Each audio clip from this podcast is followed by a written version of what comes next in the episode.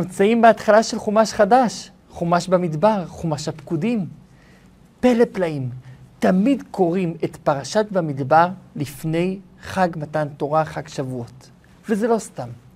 אנחנו יודעים שהתורה ניתנה במדבר. ולמה התורה ניתנה במדבר? ענווה, שפלות. אבל בשביל זה היה אפשר להכניס אותה גם כן בארץ. לשים אותה במקום נמוך, באיזה עמק, אולי בבקעת הירדן.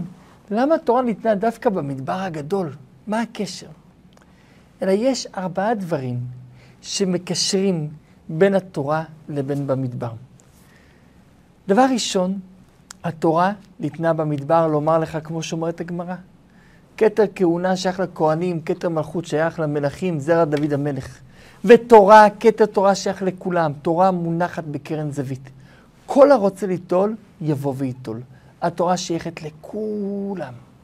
לא לי ולא לך, אלא לכולנו. ולכן התורה ניתנה במדבר, כי המדבר לא שייך לאף אחד, לא לטייקון ולא לאיש פשוט, הוא שייך לכולם. לכן התורה היא של כולם. זה דבר ראשון. דבר שני, במדבר יש תחושה של ענווה, ביטול. אתה רואה את הטבע בראשיתי, אתה רואה שאין שם שום דבר, רק את הטבע שהקדוש ברוך הוא ברא. זה עושה שגם לא יהיה לך גאווה.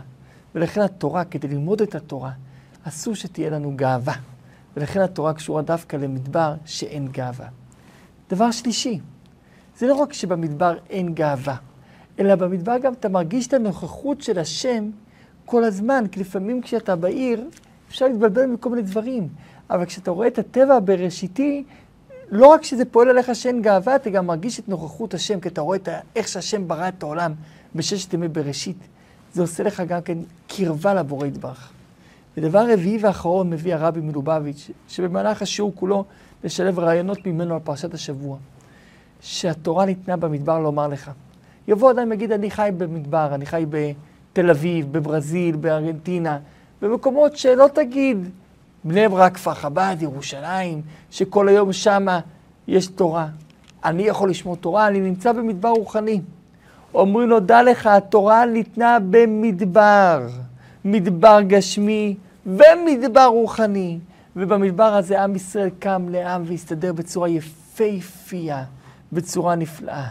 אז אם כן תלמד, אל תפחד. התורה שייכת לכולם, ואפשר לבצע אותה בכל מקום ובכל זמן, גם במקום של מדבר. בואו נתחיל את הפרשה, פרשת במדבר. וידבר אדוני אל משה במדבר סיני, באוהל מועד באחד לחודש השני, בשנה השנית לצאתם מארץ מצרים לאמור. בואו נעשה פה סדר כרונולוגי. עם ישראל יוצא ממצרים, בראש חודש, בניסן הוא מקבל את הציווי יציאה ממצרים, בט"ו הוא יוצא. הוא יוצא ממצרים בט"ו, מגיע לשבועות, מקבל את התורה, ממשיך אחרי זה 17 בתמוז, חטא העגל, משה עולה להר סיני לכפר לחטא העגל, ראש חודש שלו עולה פעם שלישית, מגיע ליום הכיפורים, יום הכיפורים יורד, אומר, סלחתי כדבריך. יום אחרי יום הכיפורים מתחילים לבנות את המשכן, בונים את המשכן, המשכן מוכן כבר בכסלו, אבל ממתינים ומקימים אותו בראש חודש בניסן, שנה בדיוק אחרי שקיבלו את הציווי על היציאה ממצרים. שנה בדיוק אחרי זה מקימים את המשכן. ועכשיו, חודש לאחר מכן, בראש חודש אייר, הקדוש ברוך הוא אומר, תספרו את עם ישראל. וכאן נשאלת שאלה בשביל מה צריך לספור. הרי כבר ספרו את עם ישראל, ספרו אותם אחרי חטא העגל, ספרו אותם, אז למה צריך עוד פעם? וזה מה שרש"י אומר, מתוך חיבתן מונה אותם בפניו כל שעה. כשיצאו ממצרים, מנה אותם. כשנפלו בעגל, שוב ספר אותם. ועכשיו, בפעם השלישית. למה? כל פעם שיש שינוי סטטוס בעם ישראל, הקדוש ברוך הוא סופר אותם, מתוך חיבה. ולכן כשהיה שינוי סטטוס כשיצאו ממצרים, ספר אותם. אחרי חטא העגל, כשהגיע יום הכיפורים ועד השם סלח, והייתה שמחה בעם ישראל, שוב הייתה הוראה לספור. ועכשיו בפעם השלישית, כשעם ישראל הקים את המשכן ויש בו את השכינה, שוב ניתנה הוראה לספור. ומתי בראש חודש באייר? למה?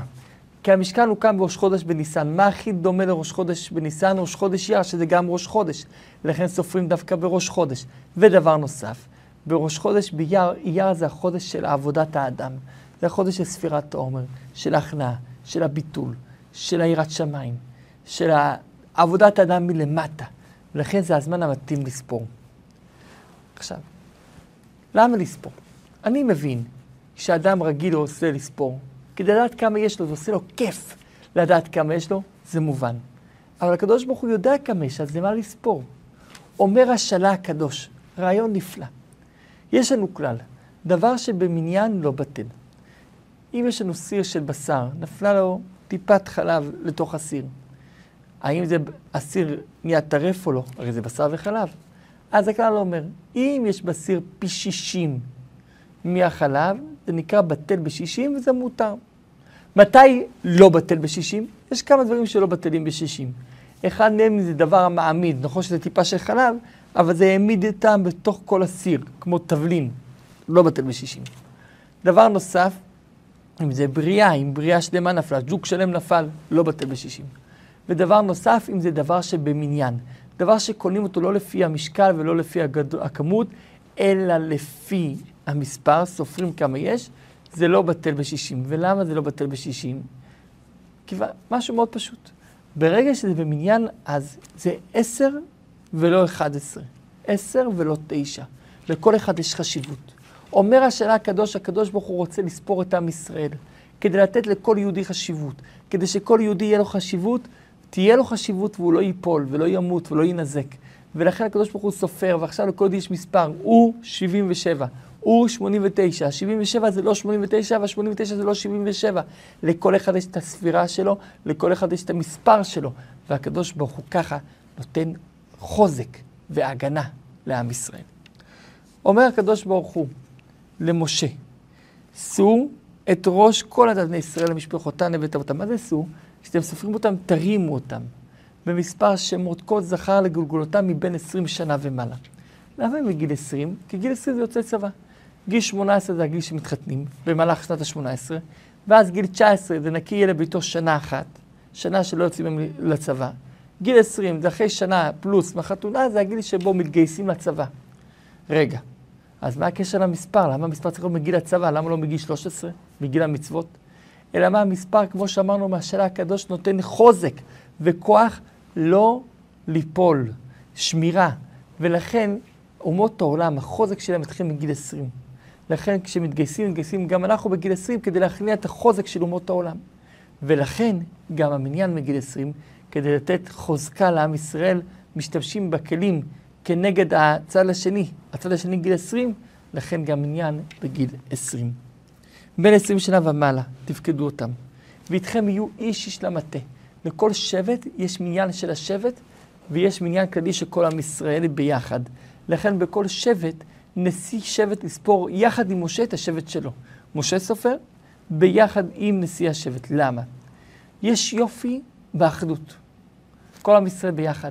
אבל אחדות היא לאחידות. האחידות זה שכולנו חושבים אותו דבר. זה לא טוב. לכל שבט יש את הצבע שלו, כמו שנראה בהמשך, את הדגל שלו, את הנשיא שלו. אם נערבב את זה, זה לא יהיה טוב. ולכן כל אחד צריך את הצבע שלו ואת היופי שלו, עם הנשיא שיספור אותו לבד, ועם זאת לעשות מניין משותף של כל השבטים יחד. וכאן התורה מונה את כל הנשיאים, ומספרת שמשה ואהרון לוקחים אותם, את הנשיאים, ואת כל העדה מקהילים אותם, ומתחילים לספור אותם, כמו שהשם ציווה אותם במדבר סיני, מבין עשרים שנה ומעלה, סופרים אותם כמו שהשם ציווה. ואז מתחילים למנות את המניין, ראובן, שמעון, לוי, יהודה וכן הלאה. והמניין הזה, מסיימים ואומרים, הלוויים לא היו בתוך המניין הזה. ללוויים יש מניין לבד. למה? אומר הקדוש ברוך הוא למשה רבינו, את הלוויים אתה לא פוקד עם עם ישראל. שתי סיבות. סיבה אחת, הלוויים הם ליגיונו של מלך, זה הליגיון של הקדוש ברוך הוא. ליגיון של מלך צריך להיות בנפרד, לא יכול להיות שיהיה ביחד איתם. ליגיון של מלך בנפרד. לכן יש מניין של עם ישראל ויש מניין של הליגיון של מלך. דבר שני, נפלא. הקדוש ברוך הוא לא מעניש את עם ישראל על פי פעם אחת. עם ישראל חטא בחטא העגל, עכשיו הם לא קיבלו עונש של חטא העגל. השם אמר, אם יהיה עוד פעם עוד, עוד עבירה, אז אני אעניש לשניהם ביחד. ולכן עכשיו בגיליון ההרשעות יש עבירה אחת של חטא העגל. אם תהיה עוד עבירה, אז יקבלו את העונש. ואכן, כשהיה את חטא המרגלים, זה, היית, זה היה העוון השני, ואז הם קיבלו עונש על חטא העגל ועל עוון המרגלים. שבט לוי לא היה בחטא העגל. ולכן כשלשבט לוי יהיה חטא, כמו חטא המרגלים, זה יהיה החטא הראשון שלהם. אז הם לא יקבלו את העונש. ולכן שבט לוי לא קיבל את העונש חטא המרגלים. הם לא מתו צעירים והם לא נשארו אה, ולא נכנסו לארץ המבוגרים. זה לא קרה בשבט לוי. זה פשוט לא קרה. למה? כי לשבט לוי זו הייתה הרשעה הראשונה בגיליון. ההרשעה הקודמת לא הייתה להם. ולכן, אותם לספור לבד. כי הם שונים משאר עם ישראל. הם גיליון בלי הרשעות, ולכן הם לא יקבלו את העונש הבא, אם יעשו עוון, כי להם זה יהיה ראשון, להם זה יהיה שני, לא לספור אותם ביחד. אומר הקדוש ברוך הוא למשה, עכשיו את הלווים אתה עושה שני דברים. דבר ראשון, אתה סופר אותם, דבר שני, אתה נותן להם תפקיד עכשיו. עד חטא העגל, מי היה האחראי? הבכורים. כל הבכורים הם היו משרתי השם. בחטא העגל זה עבר ללוויים, עכשיו תמנה את הלוויים לתפקידים שהם יקבלו. הם ירימו את המשכן והם יסיעו אותו, הם ייקחו אותו והם יעלו אותו. וכל אחד יהיה במחנה שלו, לא יצא מהמחנה. ברגע שכל אחד ישמור על המחנה שלו, ישמור על המקום שלו, אכן לא יהיה עונש. אבל אם יתחילו להתערבב, תהיה עיבורביה, זה יצא מפה, זה יצא לשם, זה לא טוב.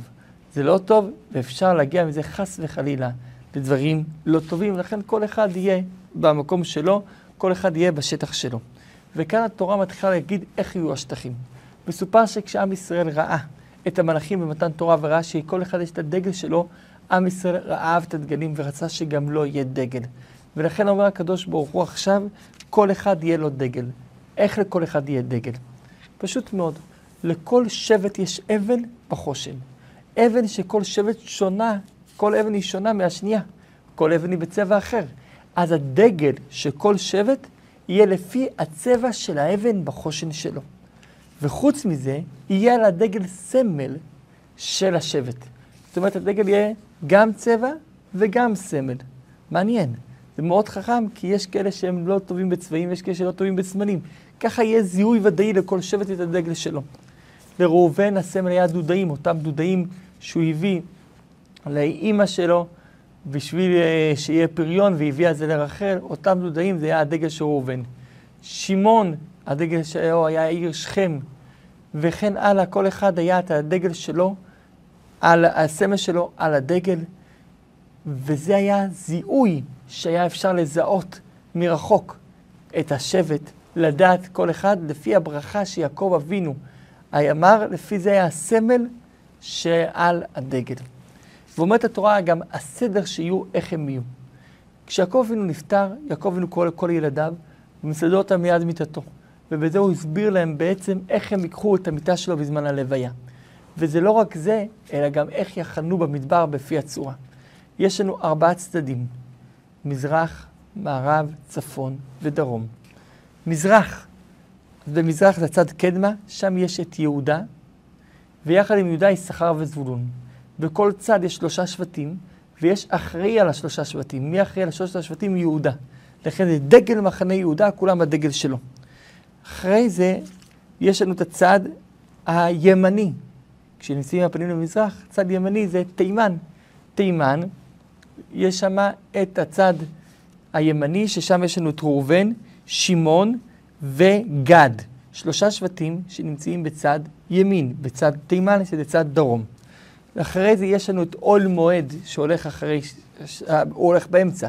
אז אחרי שני הצדדים הולך עול מועד. מי אחראי על הצד הימני, הצד הדרומי? ראובן.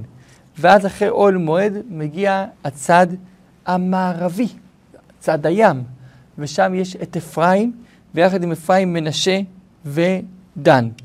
וסליחה, מנשה ובנימין. ובצד האחרון יש לנו צד צפון, שזה הצד האחרון, שם דן אחראי, ועם דן יש לנו את אשר ואת נפתלי, וככה זה ארבעת הצדדים, וככה הם נסעו. עכשיו משהו מאוד מעניין. הדגלים האלה והמחנות האלה היו מסודרים מאוד. וכמה היה המרחק, אומרת התורה, אלפיים אמה. למה? יש לנו דין בשבת, אסור לצאת יותר מאלפיים אמה מחוץ לעיר. זה לא קשור לדינים של עורבי חצרות, אלא זה עורבי תחומין. מחוץ לעיר אסור לצאת יותר מאלפיים אמה. אלפיים אמה זה קילומטר כמעט. אז אותו דבר גם כן, את ההבדל בין אוהל מועד לבין המחנות, היה מרחק של קילומטר, של אלפיים אמה, כדי שיוכלו לבוא להתפלל במשכן בשבת. ולכן זה המרחק. נשאלת שאלה, תעשי את המרחק הזה רק בשבת, למה כל השבוע צריך להיות המרחק הזה? ועוד יותר, הרי גם מי היה נמצא מסביב למשכן? מסביב למשכן היו הלווים, כמו שנראה בהמשך הפרשה, הם גרו מסביב המשכן. אז יוצא שיש פחות מאלפיים אמה. אלא מה, מכיוון שצד אחד, הצד של משה ואהרון, היה ממש קצת, רק אוהלים של משה ואהרון, אז לכן בצד הזה עשו אלפיים אמה, אז גם שאר הצדדים שגרו שם, כן לוויים והיה מלא בבתים, גם השאירו באותו מרחק. והשבת זה המרחק של כל השבוע, זה בא ללמד אותנו מסר. בשבת אנחנו מתעלים, מקרבים להשם. אבל כמו השבת אנחנו צריכים להתנהג כל השבוע. ולכן, כמו המרחק של השבת, ככה המרחק של כל השבוע. ממשיכה התורה ואומרת, ואלה תולדות אהרון ומשה, ביום דיבר אדוני את משה בהר סיני. עכשיו התורה מתחילה להגיד מי הילדים של משה ואהרון. בפועל, היא אומרת רק את הילדים של אהרון ולא את הילדים של משה. איפה הילדים של משה? מאוד פשוט. אומר רש"י, כלל, מי שמלמד את בן חברו בתורה, זה נקרא ילד שלו. ואם כן, ברגע שמשה לימד את ילדי אהרון תורה, הם נקראים ילדים שלו. ולכן כתוב, ביום דיבר השם את משה בהר סיני. מה הקשר הר סיני? מה הקשר? עבר כמעט שנה משם, מה, מה עכשיו נכנס? אלא מה זה בא להגיד שמשה לימד בהר סיני את בני אהרון, מאז הם נהפכו להיות ילדים שלו. וכמו שאבא זה פעם אחת נועד לו ילד הוא אבא, ככה משה פעם אחת לימד אותם בהר סיני, הם נחשבים הילדים שלו.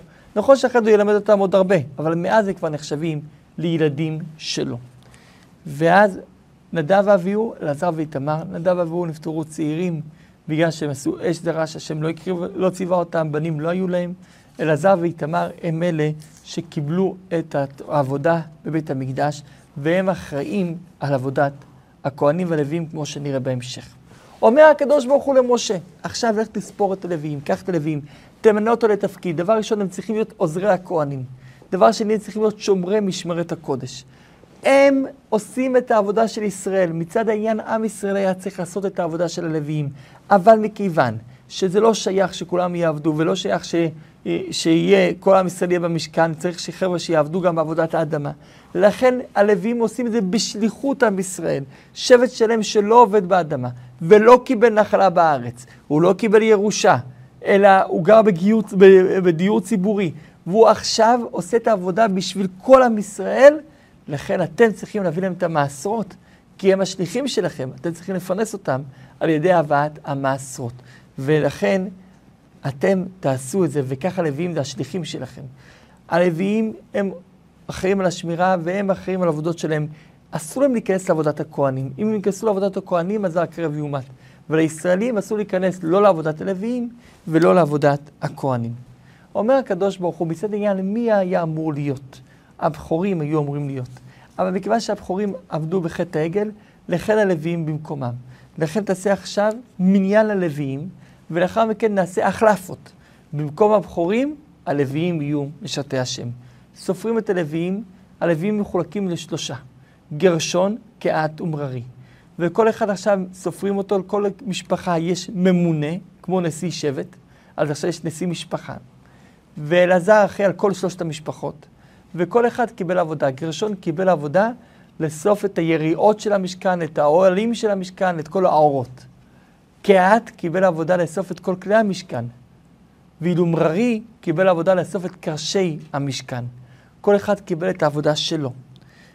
ולאחר מכן אומר הקדוש ברוך הוא, תספור אותם. כמה יצא המספר? 22,300. כמה יצא המספר של הבכורים? תספור גם אותם. יצא 22,273. עכשיו, העניין של הלוויים, בשונה מעניין של עם ישראל, שזה מגיל 20, המניין של הלוויים ושל הבכורים זה מגיל חודש ימים. למה? כי הלוויים, בגלל שהם לגיון של מלך, זה מלידה. וגם יוכבד, אימא שלהם, נספרה מהלידה כשנכנסו למצרים ב-70 נפש.